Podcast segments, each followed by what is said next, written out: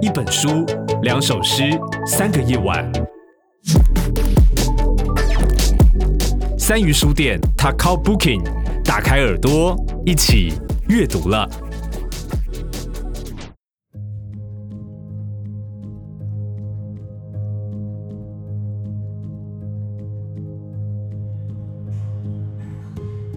最近志英可能会感到有点心力交瘁，因为她正好处在身体渐渐恢复，心里却很焦虑的阶段。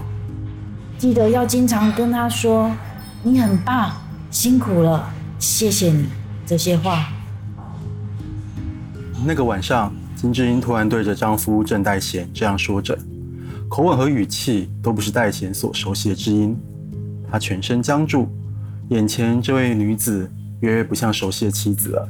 中秋节那天，智英、带贤和一岁的女儿从首尔到了釜山的婆家，整天与婆婆忙着做饭家事。当婆婆问了智英：“你会觉得辛苦吗？”没想到智英竟发出了母亲的腔调：“既然你们的女儿可以回娘家，那也应该让我们的女儿回来才对吧？”金智英一九八二年四月一日出生。她的成长过程是韩国现代化的阶段，是韩国的 IMF 时代。两千零一十二年，三十一岁的她嫁给了郑代贤，两年后生了女儿郑知苑，成了家庭主妇。两千零一十五年秋天，她的讲话与行为出现异常，有时学母亲朋友的说话语气，经常没睡好，很疲惫。心理医师认为她可能有产后忧郁症和育儿忧郁症。八二年生的金智英，两千零一十七年在韩国出版，是当年度最畅销的百万小说。作家赵南柱以当代韩国女性的菜市场名金智英作为小说的主角，透过金智英三十五岁的生命历程，注视女性在韩国社会的压迫状态，同时也揭露了年轻的母亲。面对家庭、事业与自我的痛苦挣扎，这不是你的错。这世界有太多奇怪的男人，是那些人有问题，绝对不是你的问题。但你要相信，这世界上有更多的好男人哦。女人那天对着高中时的智英说着。那一天，智英补习结束，坐公车回家，在车上遇见了恶意侵犯她的男同学。多亏这位大姐帮了他忙，让他幸于脱困。但年轻的知音决定不再去那个补习班，不再坐那班公车，也不再与陌生男子交换视线。这样的经历似乎是韩国女性成长的共同经验。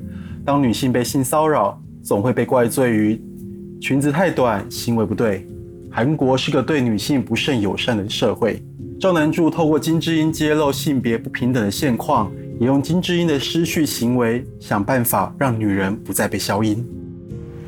我现在很可能会因为生了孩子而失去青春、健康、职场、同事、朋友，还有我的人生规划、未来梦想，所以才会一直只看到自己失去的东西。书中最动人的部分，莫过于智英大学毕业，进入职场、结婚、生子，然后离职。专心在家中养育女儿，这段人生与她所面对的冲击，是这本书对我来说影响最大的部分。成为母亲之后，过去既有的人脉断裂了，他们被关进了家庭，时间、体力、情感全花在孩子的身上，女人不再是女人，失去了自我，只剩母亲这个名字。可以不要再说帮我了吗？帮我做家事，帮我带小孩，帮我找工作，这难道不是你的家，你的事，你的孩子吗？金智英能康复吗？韩国的女人们能拥有自己的话语权吗？